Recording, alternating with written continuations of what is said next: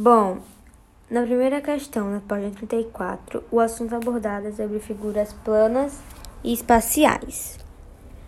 Aí, na letra A, na letra C, na letra F, as figuras são planas. Na letra B, na letra D, na letra n na letra G, na letra H, as figuras são espaciais.